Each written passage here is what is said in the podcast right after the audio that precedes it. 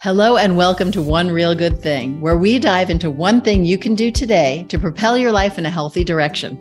I'm your host, Ellie Krieger, and today's One Real Good Thing is a shift in mindset away from the constantly busy, overscheduled, and overwhelmed reality most of us live in toward embracing joie de vivre, a life full of joy. And not just when we're on vacation, but every day. Here to help us get there is Ajiri Aki, the author of Joie, a Parisian's guide to celebrating the good life. When Ajiri moved to Paris, France as an adult, she was a career obsessed, consumption loving New Yorker, always searching for a happier, richer way of life. As she settled into her new city, Ajiri learned that Parisians find joy in what they eat, where they go, conversations they have, and how they spend their time. Simple things that's their North Star. Soon enough, joie became her North Star too. Here she shares some real practical ways to find your joie de vivre wherever you live. Ajiri Aki, what a joy to have you here. And joy is the appropriate word, I guess. That's the word of the day. Absolutely. Thank you for having me. So, since I read your book, Joie, I cannot stop thinking about joie de vivre. I I I've been thinking about it as I walk to work. I've been thinking about it as I'm doing my dishes and sort of thinking, how can I embrace this idea and bring it into my own life? And I really hope that the listeners today walk away with that same notion because it really is something that sticks in your consciousness in a certain way. Um, and I know that has happened with you. So we're looking forward to hearing your story and and and all the practical ways that you have for us to embrace this. Um, but I'd love to start off with, in case people think they maybe know what joie de vivre is, or maybe they don't, or what is joie de vivre? So joie de vivre, French French phrase, uh, essentially means finding joy in everyday life. You know, joy in life and to the French, it's just finding joy in very simple, small things, daily things, um, and seeking them out. So that is, you know, something that brings you a feeling of joy in your daily life. And what a notion. I mean, I think it's something that is sort of a universal quest in some way. If this is not just like a Parisian thing, although you discovered joie de vivre really and this lifestyle in Paris. And I have to say, your book, makes me want there's so many beautiful photos and so many great ideas and the photography is amazing. It makes me literally want to transport myself into the pages. So, thank you. Beautiful but, photos by jessica and tola. They're gorgeous and um but aside from that you don't have to live in pra- paris to have no. joie de vivre. You no. can be anywhere. Yeah. I think joy de vivre, joie de vivre, finding joy in everyday life is definitely a concept for everyone, for everyone around the world. You know, the reason I would say that I learned it from the French was because when I moved here, I really saw that finding joy in life is a North Star for people here. It's what guides their day, it's what guides their choices that they make. And I, as I started to see it, I started to really kind of say to myself, you know what? That is a value that I hold dear. And that's what I want to start doing now. So, you know, while it's something that, you know, is very, very strong to the culture here, I feel like we all want that in our lives to embrace it in our lives every, I mean, no matter where you live. Yeah. And I think I love your story, your personal story and how you got there. So I'd love if you shared that with us, um, how you, you know, were in New York in this high power mindset. Tell us about that. Yeah, so you know, I you know, I first came to Paris as, you know, a college student, came back again as a grad student, and went back to my life in New York. And those were just small, you know, little moments in Paris when I came as a student. And yeah, then I was living in New York, I was working in fashion. Um, and yeah, it was a very busy life, you know, working all day on shoots, going to parties and events at night, um, there wasn't a lot of money or time or but but my job was so important to me and it was all i cared about. It consumed me in every sort of way. So when i took a pause in that life to go to grad school that brought me on that second trip i just told you about to paris um, i wanted to stay. I wanted to live here. I wanted to make my life here. I wanted to wander these streets and just see the history and the buildings and you know people are always out on the street and at parks and i wanted that life for myself. But unfortunately, I couldn't find a way to, to live here and to make that work. So I moved back to New York. back to my um, very, very busy New York uh, fashion life. And then I met my husband there nine months later because I had hired him for a job in New York City during Fashion Week, fell in love. You know, a year later, I'm living here and I've been here now for 11, 12 years. And you're, and just to be clear, you're coming to us from Paris. I and, am. And Paris I love it. How wonderful. But I think this idea that, you know, you, as you were in Paris, you started to really it started to get into your bones all almost this sense of joie de vivre and how it changes the way you live your life on a daily basis. Yeah, absolutely.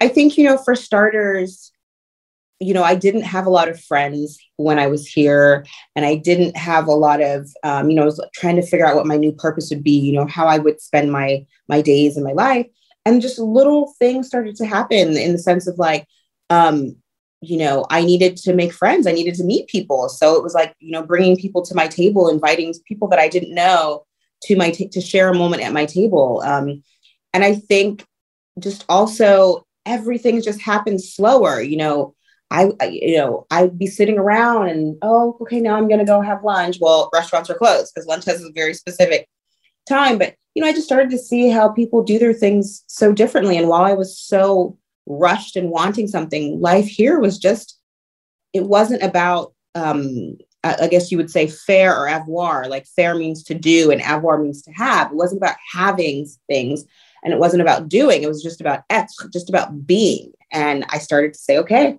it's time to stop swimming against the grain and um, embrace this this way of life. Yeah and i think our so i live in new york and i definitely feel like i'm always hustling you know? And then sometimes i literally say to myself i need to stop being a human doing and start being a human being Yes, I love that. so that. switching that sort of mindset, human doing, human doing, and then I'm just like frying myself and yeah. start to be a human being. So how do we be? And that's sort of what you're talking about here. Because when you tap into just being a human being, and it's actually, you know, you have your your table of contents is these lessons yeah. and um and lesson one is slowing down learn yeah. to find pleasure from being and so you don't need a lot of money to do this. You don't need stuff. You don't you don't need anyone can do this wherever they are.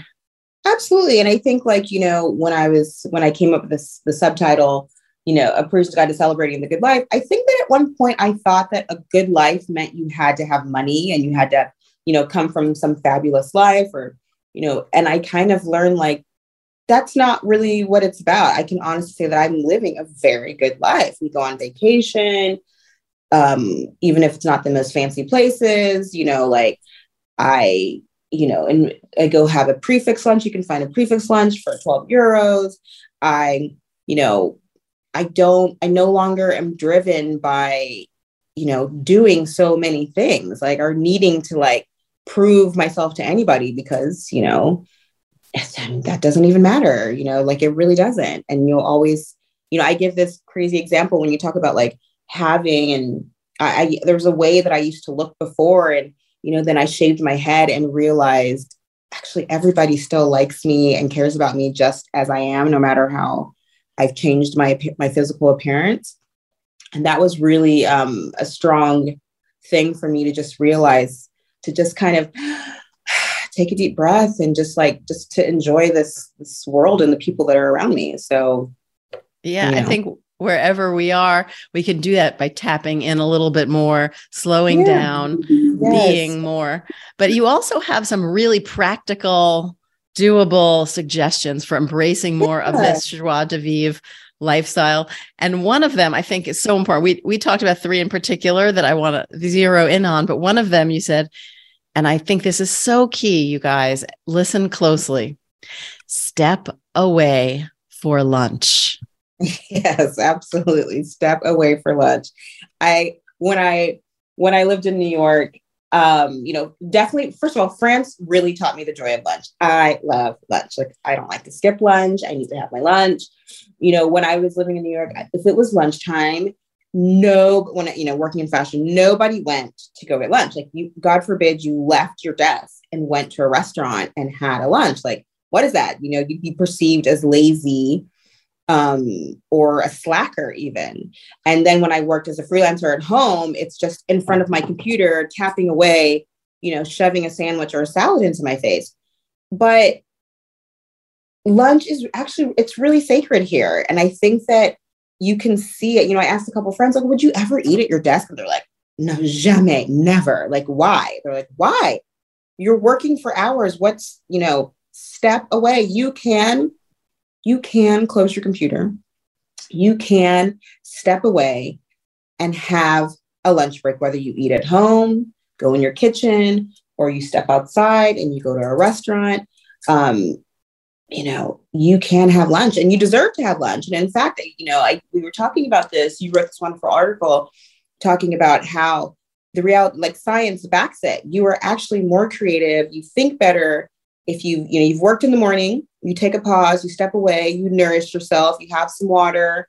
Um, maybe you go out and meet a friend that you talk, you know, you that friend brings you joy because you're laughing and you're spending time together, or a coworker, and then you come back to your work and you're refreshed and you, you know, something, some idea might have sparked by you just stepping away.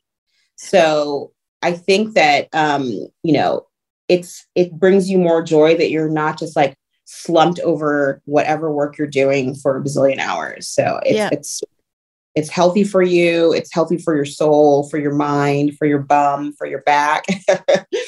yeah, totally. It's like you said body, mind and spirit really and it and then you eat more mindfully so you can really mm-hmm. focus and take it in that you're enjoying this food and that's healthy for you. And I think what's interesting about this also is that it's staying and working through lunch and shoveling food in your face at the computer, which by the way feels also incredibly taboo to me. Like yeah. that will that I will I never do that. It feels actually kind of dirty. it is kind of gross to be honest. Yeah. But yeah. besides that, it's just an illusion of productivity. It's not actual productivity. So you have this illusion of productivity. Maybe you're impressing your coworkers by never getting up, but actually and science backs this up to your point yeah. for this article that I had written for the Washington Post uh, ways back. But um, the science backs up that actually the most productive people step away for they pinpointed 17 minute breaks or whatever but mm. um but also stopping for lunch or stopping and taking this break for your brain mm increases your creativity, as you right, mentioned. Right, so it's yeah. just an illusion of productivity. It's not actually productive. Absolutely. And I think, you know, when you think about it, if you're thinking about like, you know, getting that feeling of joy, like, you know, we're talking about embracing joy in your life every day, you could be, you know, stressed out with your work. And again, hashtag mm-hmm. embrace joy. I just made that up right now. But I love it. We're using that hashtag embrace joy. but it you know, if you're having a bad day at work, you're ha- like just stepping away like that is a little bit of joy that you need. You know, there's no there's no joy to be embraced if you're just, you know, staring at a screen for hours. You know, constantly you really that time. And I, I I definitely appreciate appreciate the way that you know France is actually illegal to eat in front of your desk. Companies, it's illegal for you know for employees to eat in front of their desk, and also you know, restaurants embrace it. They have prix fixe menus. I know that's all over the world because when I learned what a prix fixe was, I was living in Texas. Um, you know, prix fixe menus are, are encouraging you to have a quick men- quick meal that's not going to take you four hours, but they know you have an hour. Um, and actually, I think the OECD will tell you that France is actually one of the most productive countries in Europe, and they take their lunch break. How interesting!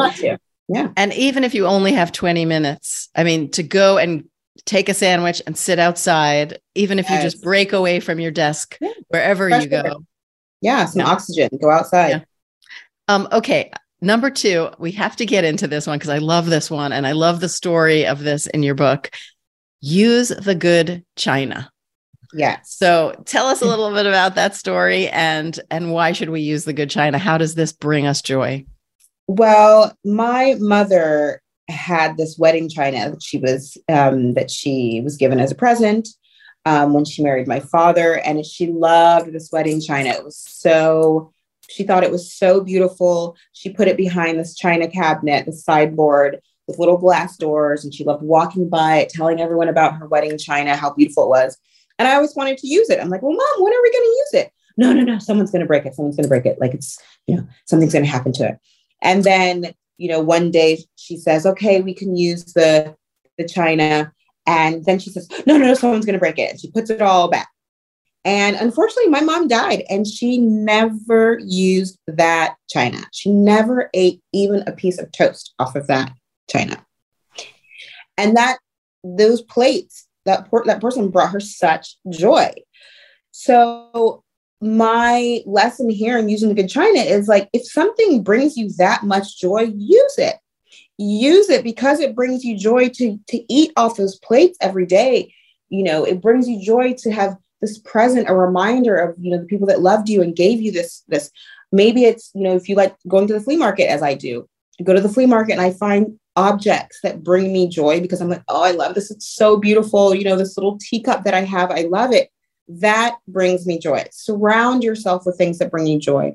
But also using the good china, I feel like could be a metaphor for so many other things, you know, earrings that you love, a dress that you love, you know, if you if dressing like, you know, excuse me, if you're dressing like a slob every day does not bring you joy, hey, get wear something nice that makes you feel really good.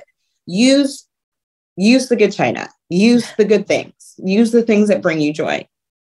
Absolutely. Absolutely. I love this. And I, I use my grandmother's silver. I, I switched from my just regular standard stainless steel silverware to my uh, stainless steel tableware to my grandma's silver. And I literally feel this deep connection with her mm. every single day. Yeah. And that totally brings me joy. Even actually, and it was a, it's a little annoying because I have to polish it a couple times a year. But then I started doing that with my daughter and in a yeah. way and that brings me joy so. It really comes full circle that way and it's worth it. It's worth it guys. Use the good china.